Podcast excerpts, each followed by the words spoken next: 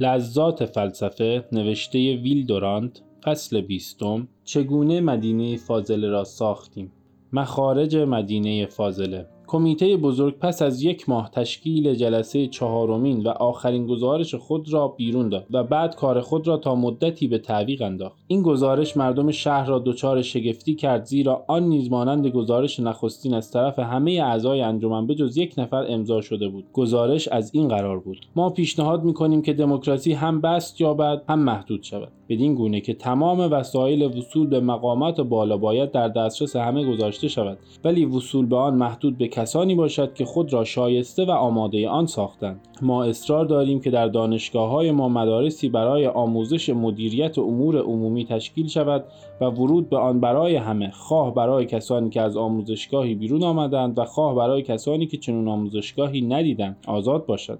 به شرط آنکه داوطلبان از عهده امتحانات ورودی برآیند. این تعلیمات باید به اندازه تعالیم مدارس طبی دقیق و عملی باشد. پیشنهاد می‌کنیم که احزاب سیاسی ما برای مشاغل کوچکتر بیشتر از همه داوطلبانی را انتخاب کنند که از این گونه مدارس فارغ و تحصیل باشند و نامزدی مقامات بالاتر را به کسانی محدود کنند که پس از گرفتن تصدیق از این مدارس دو دوره در یکی از مشاغل پایینتر خدمت کرده باشند.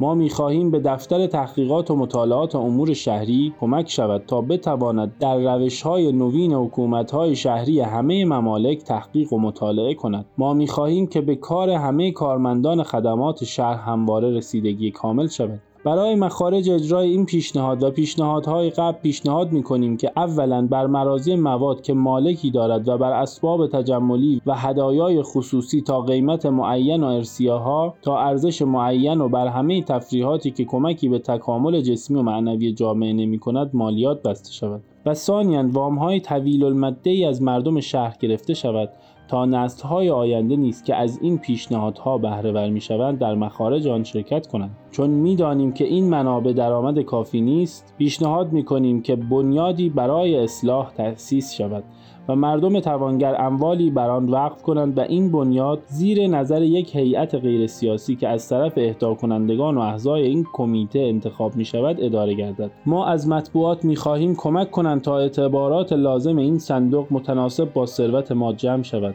ما از حس دور اندیشی و وطن دوستی جامعه خود که مایه تحریک و تشویق مردان توانگر و با کفایت است یاری می جوییم. بدون کمک آنها این اصلاحات با کندی عملی می گردد ولی با کمک آنها ممکن است در طی یک نسل عملی گردد و شهر ما با بزرگترین دوره جلال و شکوه آتن و روم و فلورانس رقابت کند. برای اینکه نشان دهیم در این موضوع تا چه اندازه جدی هستیم ما اعضای انجمن متعهد می شویم که تا پنج سال هر سال یک پنجم عایدات کلی خود را وقف این بنیاد کنیم. برای ارتباط با ما ID صوفی underline کاپل را در اینستاگرام جستجو کنید.